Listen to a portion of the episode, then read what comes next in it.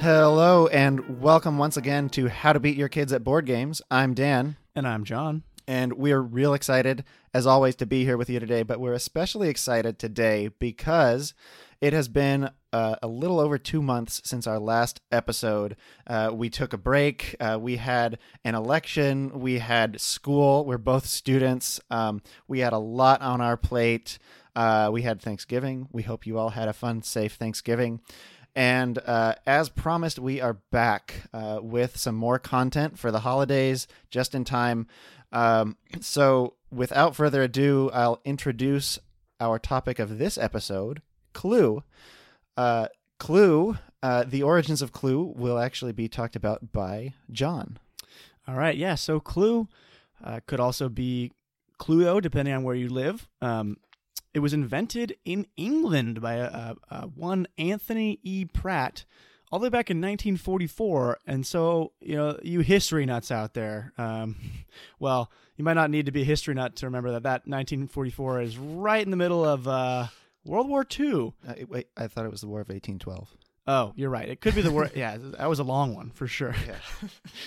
um, yeah. So you know, smack dab in the middle of World War II, um, invented in England. Again, what was happening in England at the time? This one you might need to be more of a history nut for, but um, you know, England was getting bombed. Mhm. Um, so, um, in, to, in order to prepare for the bombings on cities, they were doing long air raid drills where they'd have all the citizens um, hunker down into bunkers um, and just keep them there for extended periods of time as part of the drill.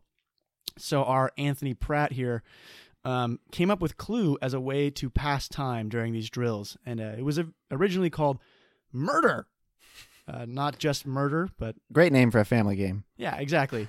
Uh, there, you can't forget the exclamation point there at the end. Um, and yeah, so so he invented this game in the bunkers.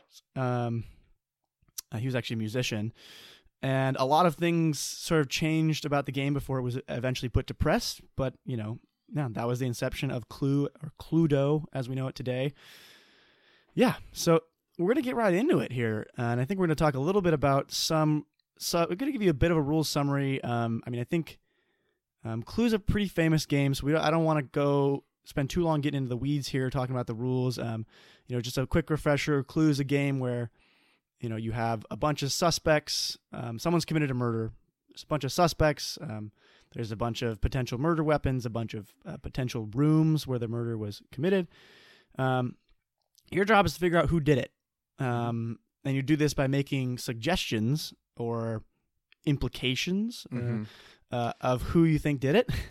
and yeah, Yeah, so so to to go into that real quick, there there is a difference in the game between making a suggestion and making an accusation.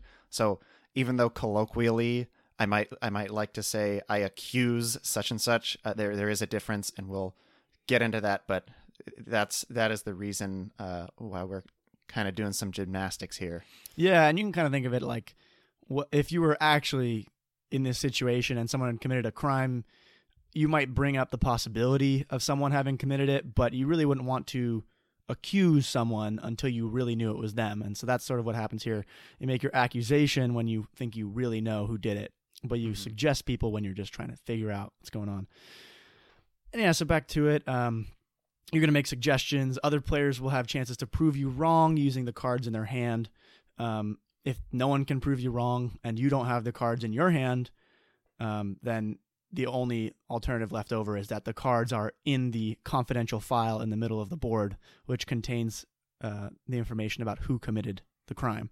Yes, conveniently, the answer to who committed the crime is contained in an envelope left in the cellar, Oh yeah, as all crimes are solved. I mean that's where I would keep it.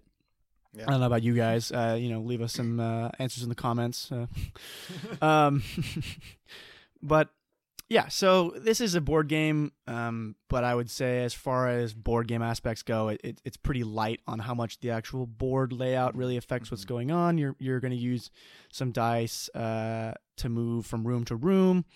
Um, interesting things that people might like kind of get wrong, get wrong, or maybe play as house rules is that uh, to suggest that to to make a suggestion um, that someone committed the crime, you have to move into a room, and um, say you move into the kitchen, you have to suggest that the uh, murder was committed in the kitchen. You can't suggest any other room. Uh, so that's sort of um, one thing that I, I've, I haven't always played with. Uh, another thing is that there's a couple couple weird things with movement. Um, they don't want you going because of this like whole restriction on on where you can accuse. They don't want you like doubling back. Um, you can't like go.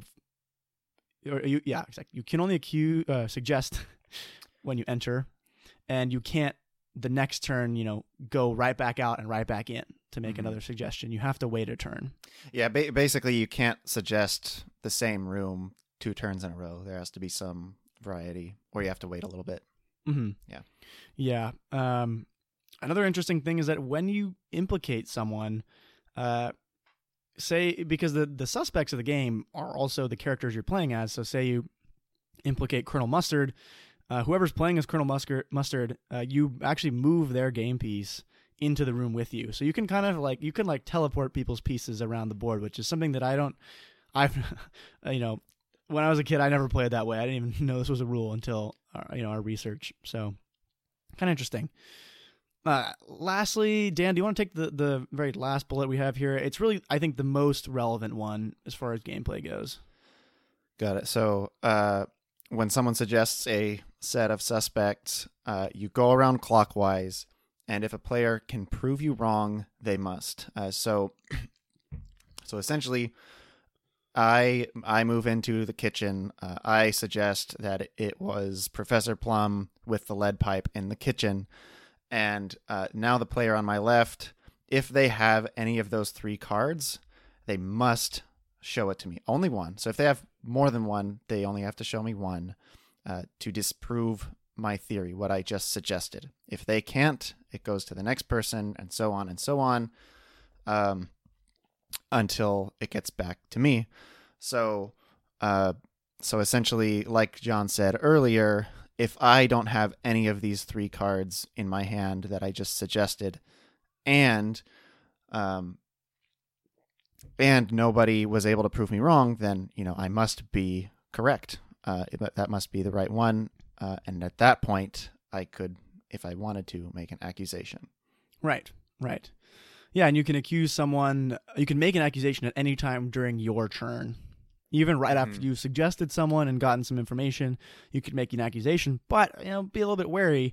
Uh, as soon as you make your first accusation, it's it's your only accusation. You, you don't get more than one uh, chance for that. So, yeah, and then I mean, I think we, Dan already touched on it, but we kind of alluded to it. But uh, you're allowed to suggest that someone committed the crime or a set of suspect weapons and places and things, even if you hold those cards in your hand. And that's Mhm. actually a very important part of the game, as we'll get into later. So just because you hold cards in your hand uh, doesn't mean it wouldn't really benefit you to guess those Mhm. cards. Um, actually, it'll help you. We'll, we'll just see that it helps you get a Mhm. little bit more targeted information out of your opponents. So cool. Definitely. Something to keep in mind. Okay. Well, I think we're good with the uh, the rules summary. Yeah, after that, a bit of a super well planned awkward pause. Um, we can move into the strategy portion, everyone's favorite part of our podcast. yes. Yeah, uh, we, Dan, we, we, we can just we can just edit edit that out too. Yeah. we could always edit it out, but I think we'll leave it in. It, it builds character. Um, yeah. really shows you more about us, It know, has- who we are. Remember that it's been over two months since we recorded a podcast. Yeah, we're a bit rusty, and and hey, you know, guys, we're people too. Exactly. We make mistakes. We, You know, might seem perfect. 20, Um, 2020 has been really rough on a lot of Gosh. people. what are you like the 80th person to say that in a recording uh, that I've seen in the last week? um, yeah. Okay. Moving on.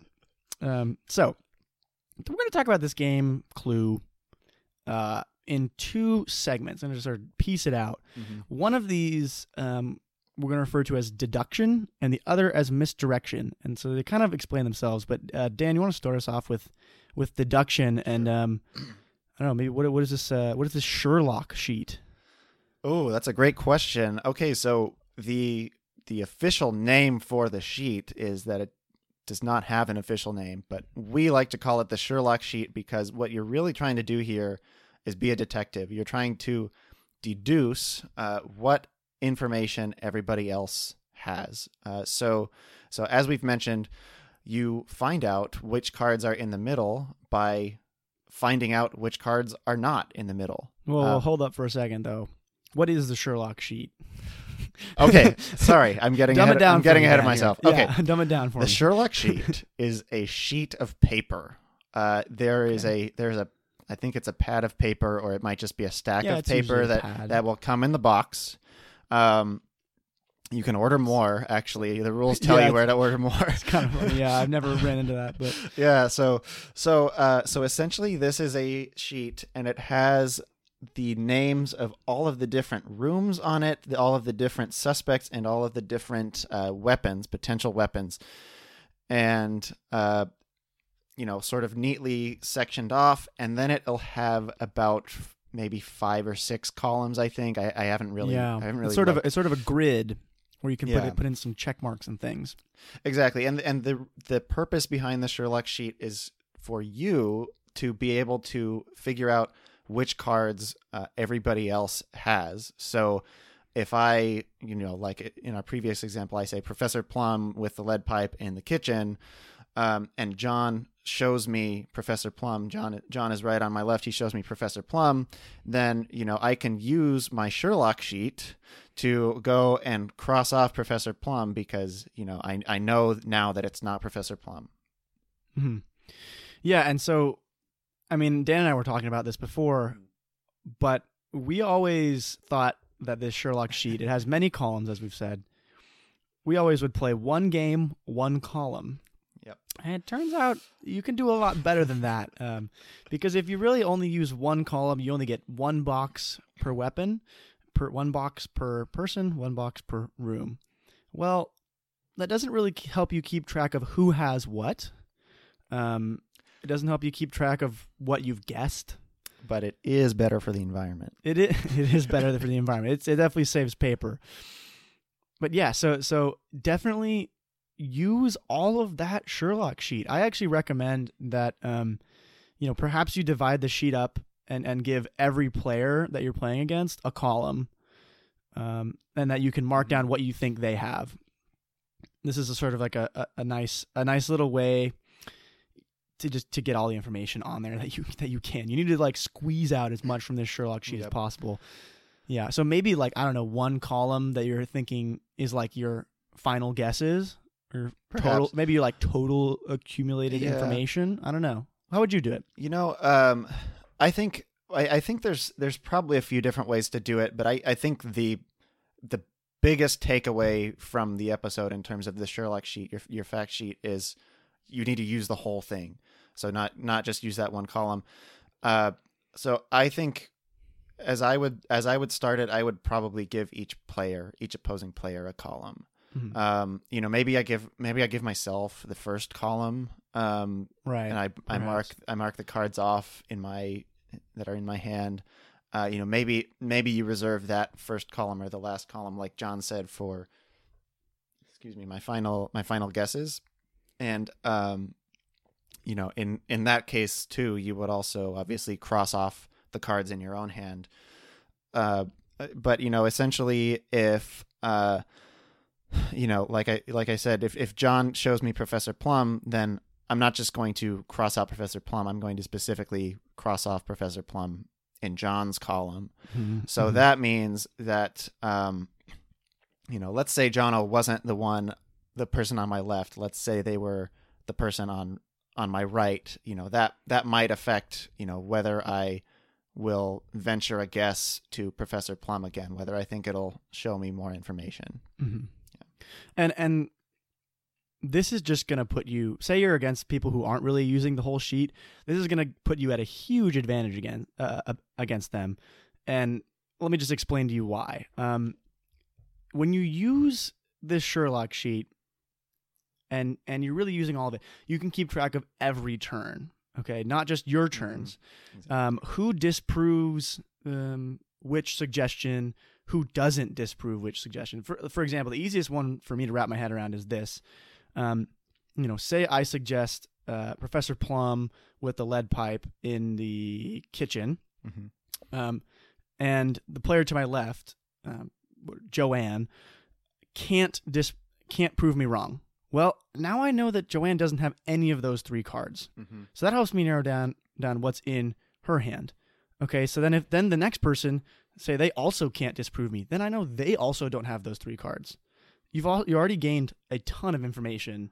Um, w- once you kind of start and and it, you, you sort of accumulate this information and eventually you get like really clear pictures of, of what's really going on in everyone's hands and you can get there much faster than anyone who's not um, doing this this uh, this deductive work another thing is that uh, that I, I like to do is is when someone does say say I'm not the one making the suggestion say Joanne's making the suggestion um, and the person next to her does can disprove her then you can sort of in the you know in player three in this case column um, you can mark put question marks by all the three ones that joanne just guessed Mm-hmm. because now you know that they have one of those three cards that she she just guessed.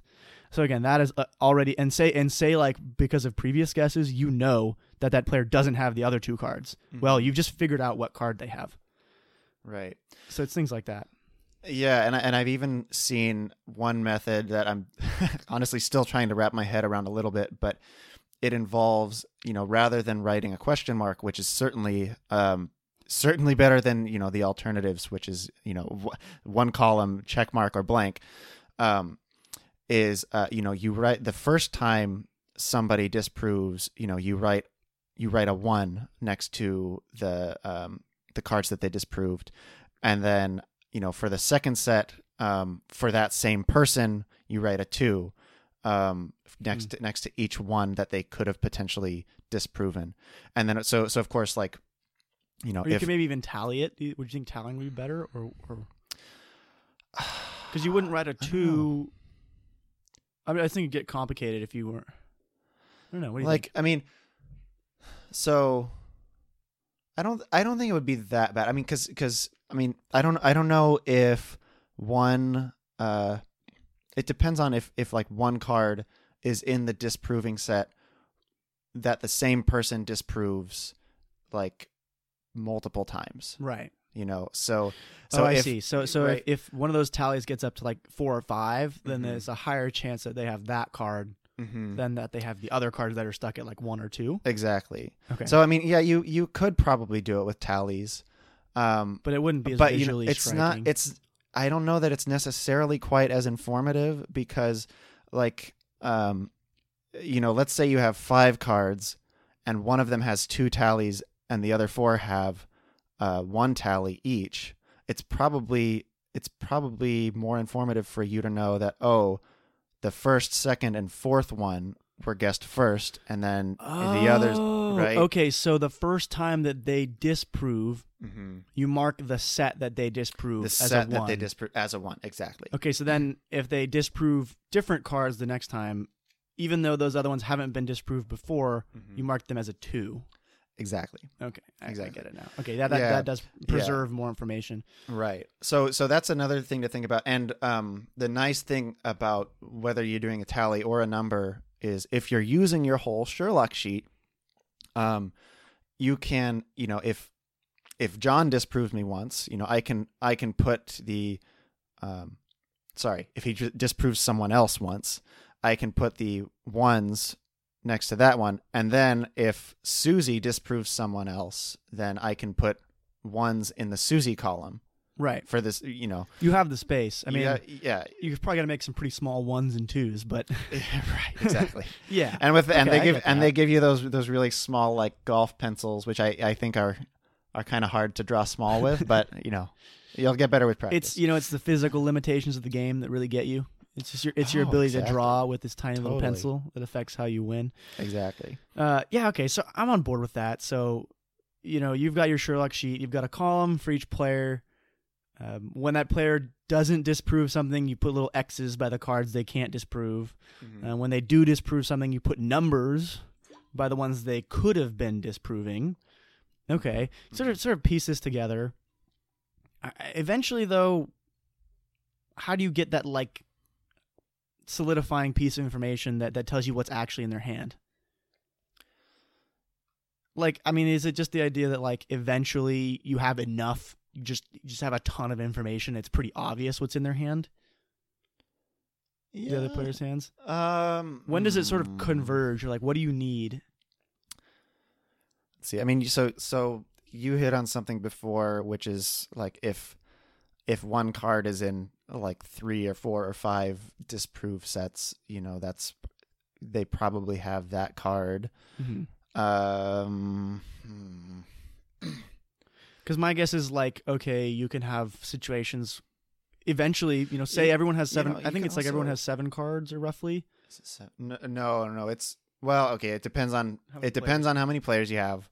I think last time I played with four players, we each had like like three or four, maybe five. Okay, so not that many cards. not that many. Well, that means you have to eliminate a lot of cards Mm-hmm.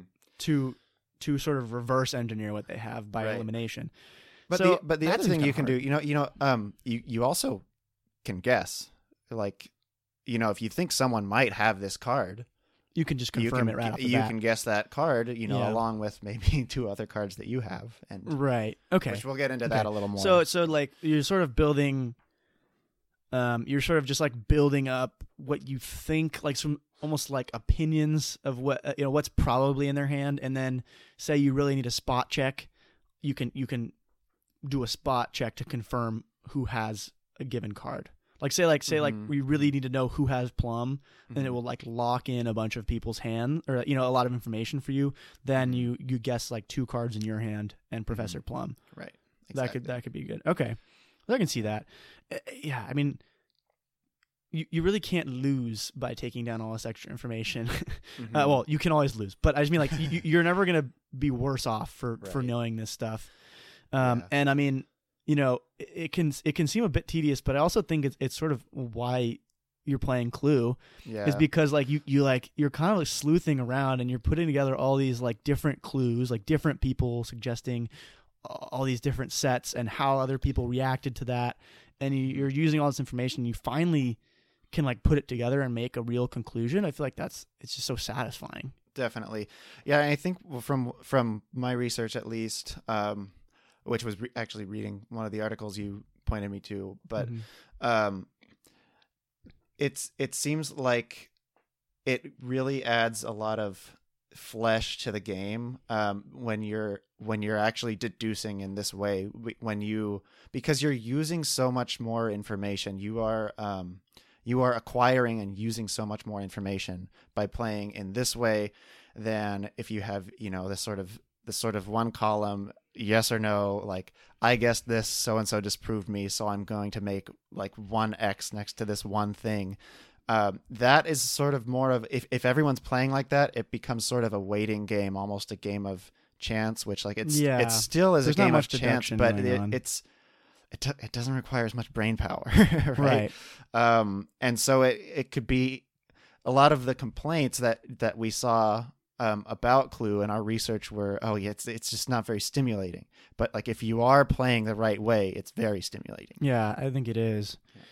And another thing, well, we've already I've already mentioned that, but basically this this deduction these deductive tactics will put you way ahead of of probably where your your you know your eight year old or your ten year old will will start exactly. and just marking that oh they showed me this card I can X off that card you know, just by doing this and keeping track of extra information you'll be miles ahead of the strategy where you only mark down what people have shown you and what you have yeah. I, I mean, I think it's a it's a really fun way. Um, I mean, I I don't have kids, so maybe I'll find out one day. But uh, you know, if this is definitely something where if you're playing this way and nobody else is, you will win pretty much every time, and you might become sort of a god of Clue among your kids until they figure it out right exactly. Uh, now conversely um, if everyone in the game does this you will have no advantage exactly. uh, it's kind of like in in when we've talked about monopoly and we've talked about parcheesi we can give you these strategies but ultimately everyone has access to these uh, strategies right and so like if you are able to uh, deduce very well um, you, you're you're only able to deduce with probably about the same information that everyone else is able to deduce Mm-hmm. or same amount of information because everyone else is also getting to guess and mark things off. And so i you can kind of think of this Sherlock sheet um, filling out as a baseline. Like this is what you need Mhm. to do to be in the game. Yeah, and I, I think a when helpful playing with, way. yeah. Yeah, I, I think a helpful way to look at it is this is the stuff that you can. This is okay. Yeah, this is this is a good analogy. So, this is the uh the sort of chess portion of the game where um if you are if you are paying attention and you you have a system and you're writing everything down um what we're just we've just been talking about now is the information that you should absolutely have if you're taking it down right. You know you know that Mhm. I you know I I know that I accused sorry suggested Plum with the pipe in the kitchen and that John disproved me by showing me Professor Plum. I also know for sure that John guessed, you know, three other things and Susie disproved him, so she might have. Uh, you know, all of this is perfect information. Even though there's Well, there's it's like close because you close don't know what card they showed, well, exactly but you're all you're But getting you showed know a different card than them, right. You so it evens out. like you you know the you know the math of it, and there's it at that point. It's just a matter of like probability, right? Mm-hmm. So so, but then this next this next part that we're going to get into is the more poker part of the game. Mm-hmm. Um, and so, so you mentioned this is this is the baseline. What we've just talked about is the baseline. Um, it'll get you even with a skilled player. Um, so if you know all this stuff, well, there's still more information in the game to to know and to keep track of. So it's important to keep track of what people asked for, not only what they suggested. Um, and there's no, there's there's maybe not a great uh, Wait, way. what do you mean the difference? But ask asking for and suggesting. Okay, so so I know that um, I know that Susie disproved a set with Colonel Mustard in the study with the candlestick, Okay. but I also know that John asked Colonel Mustard in the study with the candlestick. Oh, okay. Both of those pieces of information are important for me Right. to remember. Mhm. It's just that the fact that Susie disproved them is much easier for me to write down on my Mhm. Sherlock sheet. Because another well, oh, another cool thing is that once you've, you know, say you've nailed down one of those, say you've na- nailed down where the candlestick is, Right. and you know that Susie doesn't have it, Mhm. then you know, you know, you know, she could only have disproved two of those three. She couldn't have disproved the candlestick. Right. So that's another piece. Um, and I was also thinking about like, you know, when someone suggests three cards, like you have to kind of think about, are they suggesting something that's in their hand? exactly. And if they're suggesting something that's in their hand, Mhm. then maybe they're like hot on the trail of say the room. You know, like say say they're suggesting like two cards that you know they have. But the third one is something else that like maybe that could be the one or that's what that's what the other player thinks is the best Mhm. candidate for the room or Right. for example. So you can kind of get even more information that way. And, that, and that's Right. yeah. And, and so we'll we'll get on to poker the poker playing uh, in Yeah. a sec. I'll just So touch on a couple things may- here. Yeah, may, maybe the first part that we that we've touched on is is better deemed backgammon since there is some chance There's involved. chance. in. Yeah, yeah, true. Yeah, but I'll just touch on a couple things and we can get into the so the really the real fun stuff. Um, but yeah, kind of marking other players' suspicious behavior. So, like I Mhm. said, if someone's asking uh, for a, or suggesting a bunch of cards that you know they already have, then that's pretty suspicious. And so you might look into that and say, okay, maybe they're hot on the trail or something. Um, the last thing I have here is, is pretty much just a fact. So this is a little pro tip here. Um, whoever gets the room right first is at a huge advantage. The the guessing the Mm. correct room is the most important because, and here's why. Two reasons. Um, one, there are six um, players to accuse. There are six weapons to accuse with, and there are nine rooms. Okay, Mm. so by that, the, by those odds, um, you know, it, there are just more rooms to guess, and so it'll take you longer to figure out what the room is. The other thing is that you have to move into a room to guess that room. So there are like restrictions on what you can even guess. So say the room happens to be, say someone figures out that the room is, you know, the study, and you happen to be on the complete opposite side of the of the board as the study, and you haven't figured out it's the study yet. It might take you a very long time Mhm. to figure that out, just because you have to like move physically all the way over there. Mhm. Um, and so that sort of restriction on, on how you can guess and the restriction on how many rooms there are to guess makes it so that you really want to prioritize the room 1st Mhm.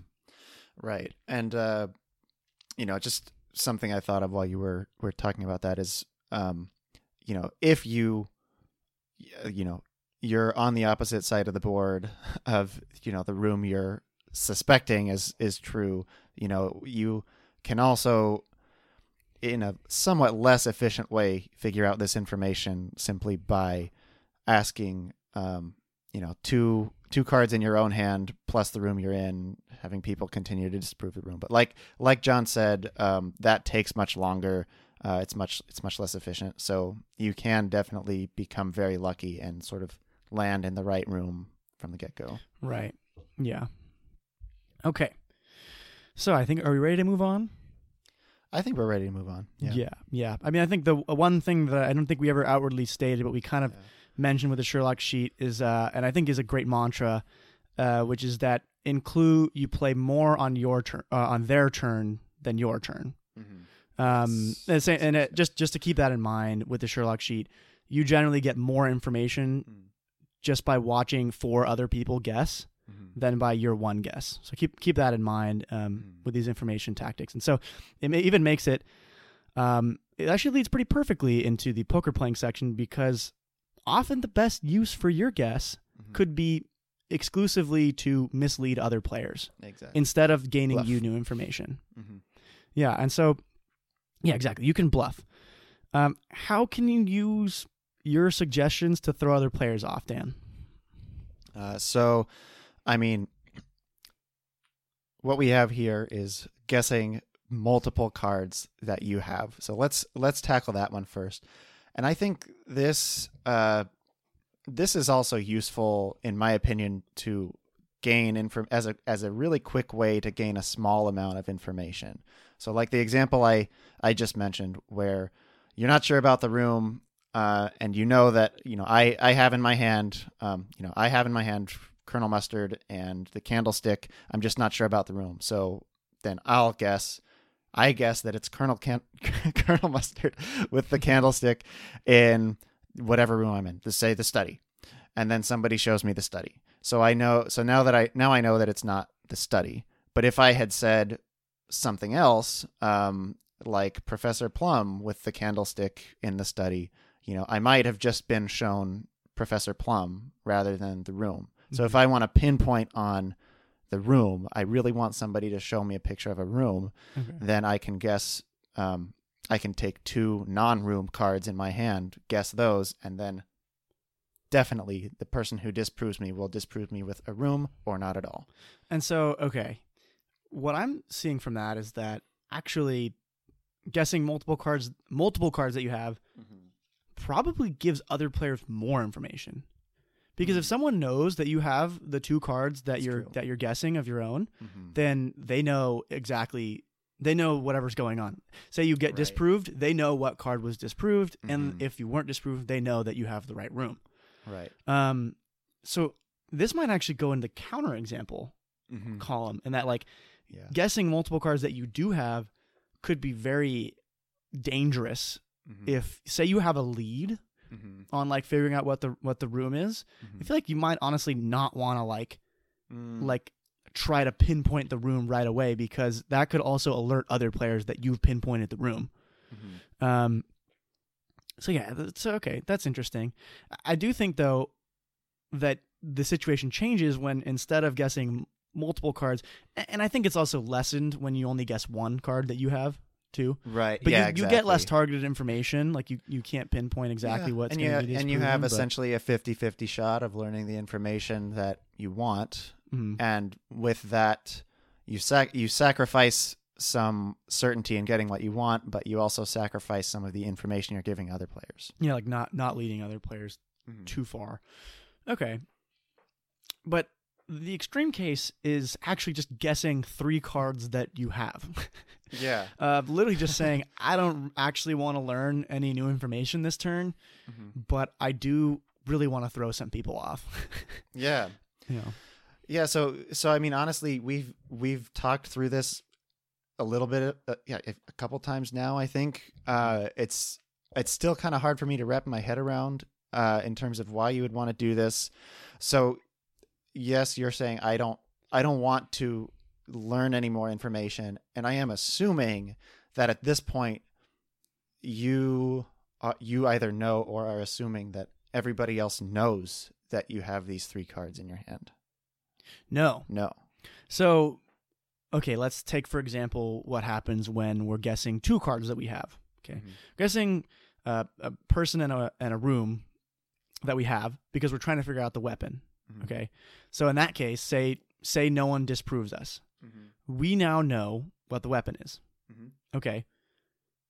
Now, say people know people, the other player players you're playing against, have seen two of the three cards you're about, that are in your hand. Mhm. Was yeah okay. You you want to guess this set of three cards, Mhm. and two of these cards are well known to everyone else, but the third card isn't. Right. Okay, Yeah. so you guess all Mhm. three of these cards, and when no one disproves you, Mhm. people think, "Oh shoot, that third card, that you know that knife that he just guessed, Mhm. like that must be the weapon." right. But actually, you were holding the weapon, and just no one knew that you were holding the weapon. Mm. So I think that's Okay. that's what like what you gain out of it is like when people have some knowledge of your hand, but not not complete knowledge. I see. Yeah, and so I think uh, this doesn't really pair well if you've been using if you've been guessing multiple cards Mm-hmm. Like repeatedly. Like basically, the more people know about your hand, the Mhm. less effective this is. Sure. Okay. Well, Yeah. But So- also the very if they know very little about your hand, it doesn't Yeah. do much either. If they people know a bit, but not too much, sort of a balancing point. Interesting. Okay, so that kind of I mean we are we are in the misdirection category and I don't know that we have a specific bullet for this, but um how do I how do I make sure that I that over the course of the game I'm not giving away so much information to my competitors? Like how is there a good rule of thumb for how to give away the least information? Good rules of thumb. Well, not that I know of. I I think this is actually one of the hardest parts of the game. Yeah, yeah. This is you know you can your you can have your deductive skills, you can have your amazing Sherlock sheet. Mm-hmm. Um, realistically, if you if you really wanted to have to be perfect at this game, you'd have two Sherlock sheets. oh yeah. Um, you know, one one keeping track of what you know, and then Mm. one keeping track of what you think everyone else knows, which is just so much work. It's just so it's so much. I don't I don't Yeah. think I don't think anyone reasonably should r- do this. And I think it comes a bit with playing, Mhm. but it, I think it's a bit of like understanding what cards you've shown to people, Mhm. um, doubling up Mhm. on the same cards when you can. Like, say you've already shown someone that you have the rope, you probably want to show someone else that you have the rope, even if you could disprove exactly. them in a different way. Yeah, yeah. I, I w- I was thinking of that too. So like, um, yeah, quite quite simply, don't show more of your hand than you have to. Mm-hmm. Um, so yeah, when you're disproving people, try. I don't know. Maybe you have like a little mental hierarchy in terms of what you show people. Like Mhm. if they ask for the for the rope and Colonel Mustard, and I have both of those, I'm going to show them the rope first, Mhm. and then you, you know, also might prefer not to show a room. Uh, you- yeah, yeah. I, I was thinking that as well. Yeah, important. Yeah. Yeah, but then an- uh, another thing is like when you're asking, I, I think Sorry about that. We got a dog Oh, trying to get, yeah. in, get in he's here. he's incredibly cute. His name is Pugsley. Mhm. Um, He's ravenous. yes. so uh, so so what I was saying is also when you are guessing and you're trying to obtain information by guessing sort of one or two of the cards in your hand, so that you know that what you're going to be disproven with will be something not in your hand. Well, obviously, will be will, will be the information you're looking for. Um, you want to make sure I don't guess like um, you know the the knife and the, the the weapon and the person once, and then the room and the weapon next time, or something like that. Yeah. you know because because uh, I don't know. It, it all gets very complicated. Yeah. Um, and I, I think a lot of it comes down to game time decisions, you know? Mhm. um, just kind of thinking like, okay, if I were to guess these two cards that are in my hand, who would be able to like benefit from this? Mhm. And you can kind of think of it based on like who you've shown those cards to. Mhm. um, those people are probably going to benefit the most from you doing sort of a targeted search like that. Uh, but yeah, it's all it's all too. I think too much. Yeah. There's too many combinations and, and things that could be happening. Um, to go over examples in here, Mhm. but I, I do agree that it's a big it's a big part of the game. Is like don't give up more information about your hand. Mhm. There's like information that you can give up that is not mandatory for you to give up. Mhm. Obviously, you have to show someone um, when you like can prove them wrong, right? Mhm. But you can also show people, you know, more information by uh, you know showing them different cards than you've already shown them, Yep. um, or by what you guess, Mhm. right? And we've already touched on both of these, so Yeah. It's all it's all big web. yeah. It's a huge web and i think we we were talking about this but i think a lot of a lot of how you interpret this web and how you sort of integrate this web into your thinking uh you know first you first you make sure you've got everything going on your sherlock sheet perfect. That's going to that's going to take a while. As you play more games of clue i think even just just keeping track of the bare minimum Sherlock sheet stuff is going to be uh, a challenge at first. But Mhm. then, as soon you will be able to do it without really thinking, yeah, and that's when you can start maybe asking yourself these other questions in the game.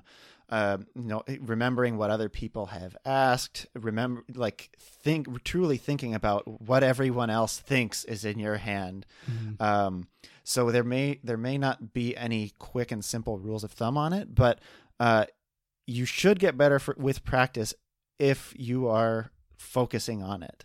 Mhm. And um, you know the other the other thing is um, the suggestions that we are making today. Um, you know up up to this point, I'd say everything with the Sherlock sheet that's that's great. Take that as gospel.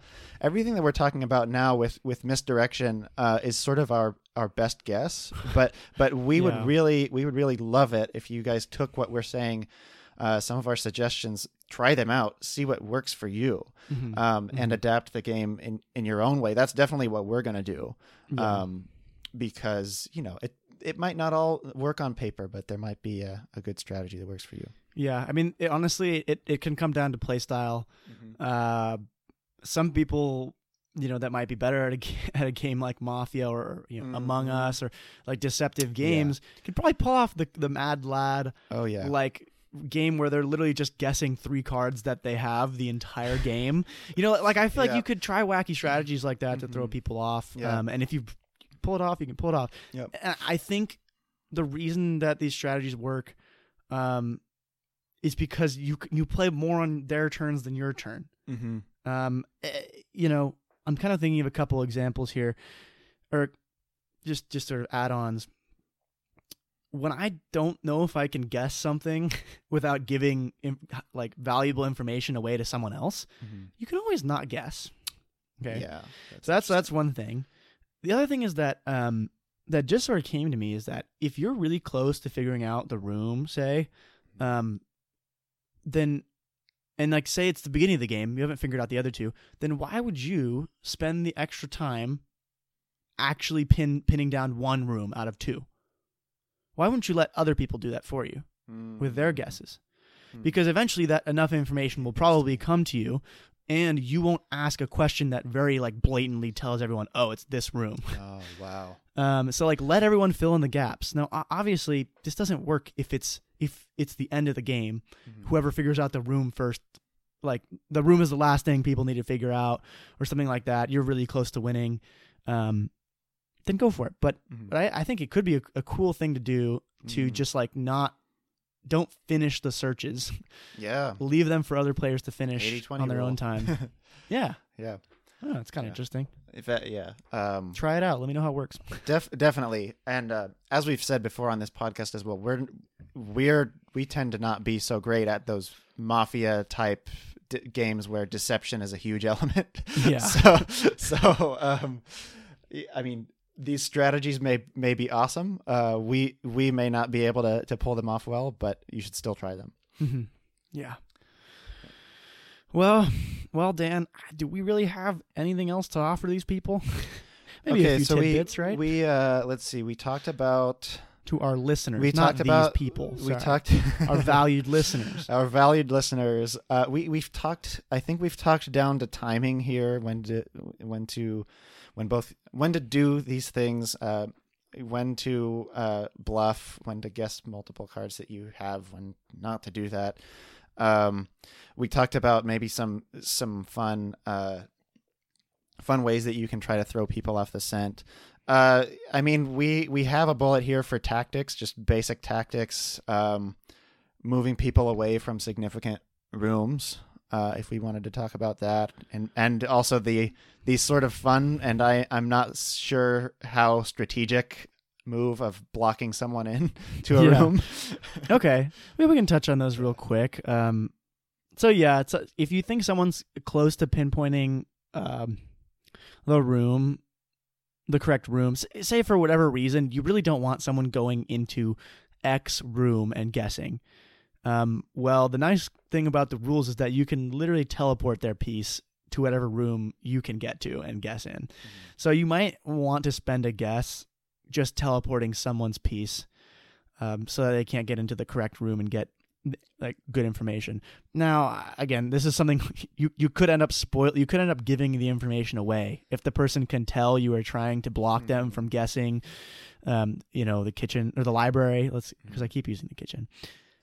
Say you're trying to you like yank someone away from the library, they might be pretty suspicious that's the library. So that could be a deceptive move, actually. I I for one would love to be teleported to the library. Well, yeah. um, So okay, wait, wait, wait. But do you have anything to say about about this thing specifically? Because I just thought. so so um, you know what? Why don't why don't you share your thought? okay, Yeah. because I think the big, the big thing here, and again, it's it's going to be more theoretical, but Mhm. we've just told everyone how to play super sneaky. Mm-hmm. Okay, and then we've told them that they should trust all the information on their Sherlock sheet as gospel. Okay, but other players can play sneaky too. That's right. So, how do you account for that in your Sherlock sheet? Well, uh, I mean, if I guess yeah. okay, so You can only your take Sherlock, your Sherlock sheet. is- This is this is what should be down on your Sherlock sheet. Uh, you you should know which cards are in your hand. Duh. Mhm. Um, and you should know when somebody suggested something, were they disproven? Who disproved them? Um, and you know what what was in the set that was asked that was disproven. Mhm. So I guess I guess where that would get so so assuming nobody ever guesses something that wasn't disproven, um, you know that well, then it really have, it you really should it really should be gospel. It shouldn't be an issue. Yeah, until someone Yeah. until some uh, guess goes around that doesn't get disproven, Mm-hmm. then you pretty much have perfect information or great information. Okay, exactly. but then as soon as that happens, I guess some you have some uncertainty. Mm-hmm. You have some like like you were saying, you mark down the sets like ones, Mhm. twos, and threes, and, and so Right. on. You basically have a set like that that you can never really know mm-hmm. because because like say say someone guesses a set of three, it doesn't get disproven. mm-hmm. Um, then you know with certainty that the cards I are mean- either in that the guessing player's hand or in do the something in the margin. I don't yeah. know. You could mark in the margin.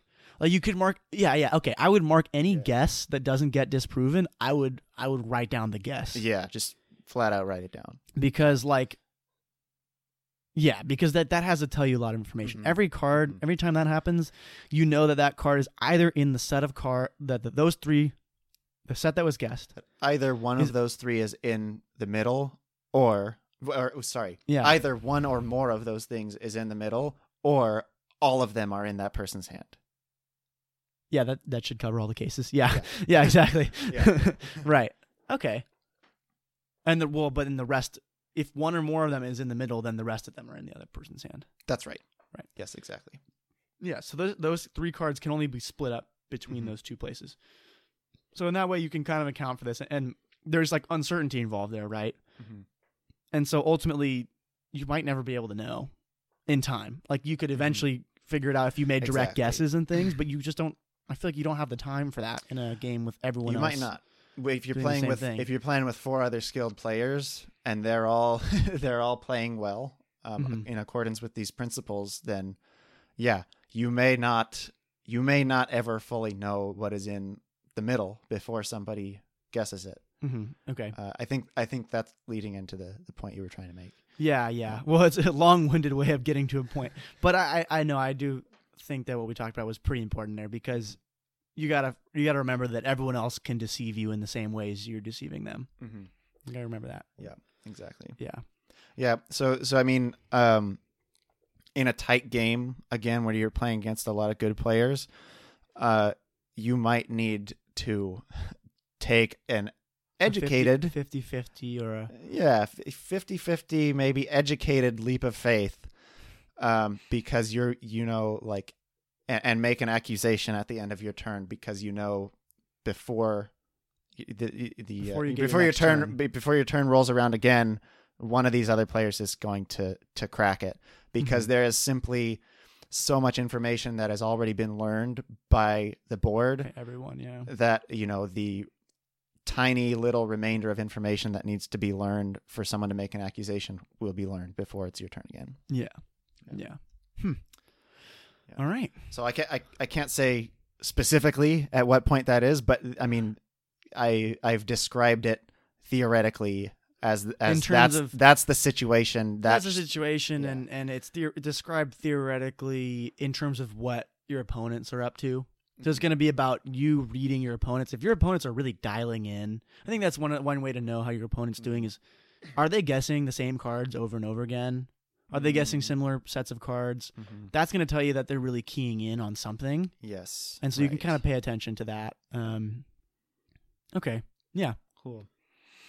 all right, and lastly, uh, you know, we got the fun the fun tactic. Um, I forget. I'm trying to think of other uh, other situations in our past podcast where we, Yes. there have been things where we said where Dan said like, yeah, if you do this, you're really freaking cool.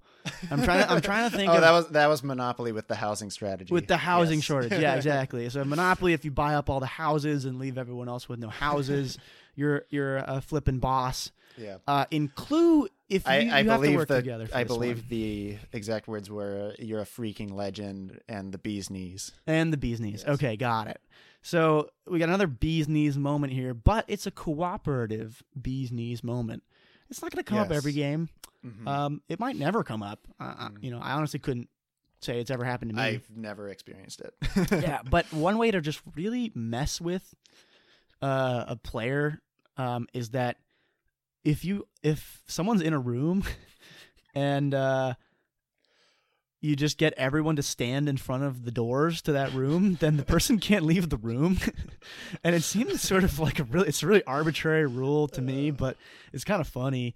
So if like if two people are at the door and then one person's in the room, then then you can like just really mess with someone by by walking in front of the door. yeah, and I mean, not only can they not move, but as we discussed before, you you can't make the same um accus uh, same sorry room accusation twice in a row. You have to Yeah. like You have to wait. move. You have to wait a term. Oh, sorry, you have to wait. well, a you turn. can't, and you can't even if you were locked in a room for a turn, mm-hmm. you couldn't even guess on the next turn.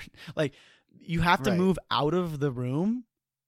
And then wait a turn, and, And then, then move back back in before you can make you can suggest that room again. Wow, so you literally can't you can't move and you can't guess until these a holes stop blocking the door. right and they also can't stay blocking the door because, Because you're not then- allowed to you're not allowed to move back onto the same spaces you were on before right. That's true. That's you true. can't just like move back and forth or whatever I see. But you could So so the we we haven't really touched on this, but I mean the way that the board is is it's pretty freeform in terms of where you can end up if Mhm. you um if you roll you know if you roll a six you could end up six squares away. If you wanted to, you could run. can You, could end up, yeah, you could snake and end up three or four squares away. Um, I'll have to check my math on Right, exactly that, but but the the idea is that movement is not necessarily linear. You you can sort of circle Mhm. around a little bit, perhaps. Um, so, you know, if you could orchestrate with like three or four other people, okay, you're gonna block it this turn, and then I'm gonna block it next turn, and then you're you could do that. It would I it, I think it would be completely unproductive because in all this time, you and these people who are blocking the door are also not able to make Like, guesses. no one's gaining any information. Yeah. yeah.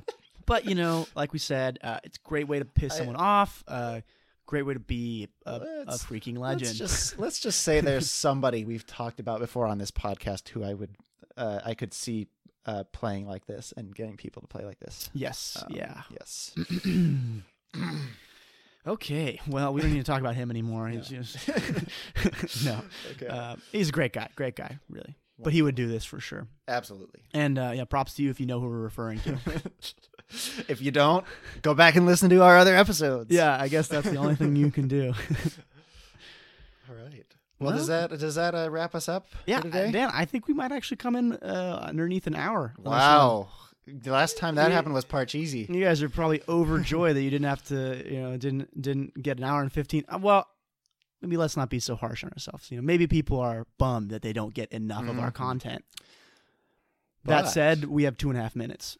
Oh wow, only two and a half Two and a minutes. half minutes, yeah. Well, which means that probably once we add in the, the intro and outro and everything, it'll be. Shh, don't worry about okay, it. Okay. Um, fifty-eight minutes. Good.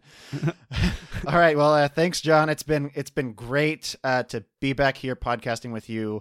Like we have mentioned, we have some more content coming out. Next will Mhm, be mhm. Carcassonne, uh, date to be determined. Yeah. Um, but yeah, we're we're coming at you with it. Uh, so stay tuned for that. Uh, John, any last words? yeah. Uh, just remember to trust that Sherlock sheet. Oh yes, And other than that, I think you guys are ready to be masters of Clue. awesome. So yeah, thank you for listening. And uh, this has been How to Beat Your Kids at Board Games. Signing off.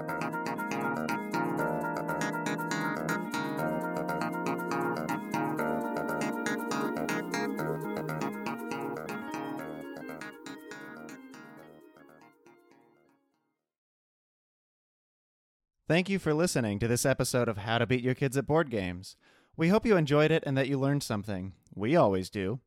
If you like our show, please tell your friends and be sure to rate or review us wherever you get your podcasts. Find us on Facebook, Twitter, and Instagram by typing our acronym HTBYKABG in the search bar. If you have questions, comments, feedback, or suggestions for games you'd like us to cover, we'd love to hear from you. Please email us at htbykabg at gmail.com or message us on social media. Thanks again for listening, and we'll see you next time.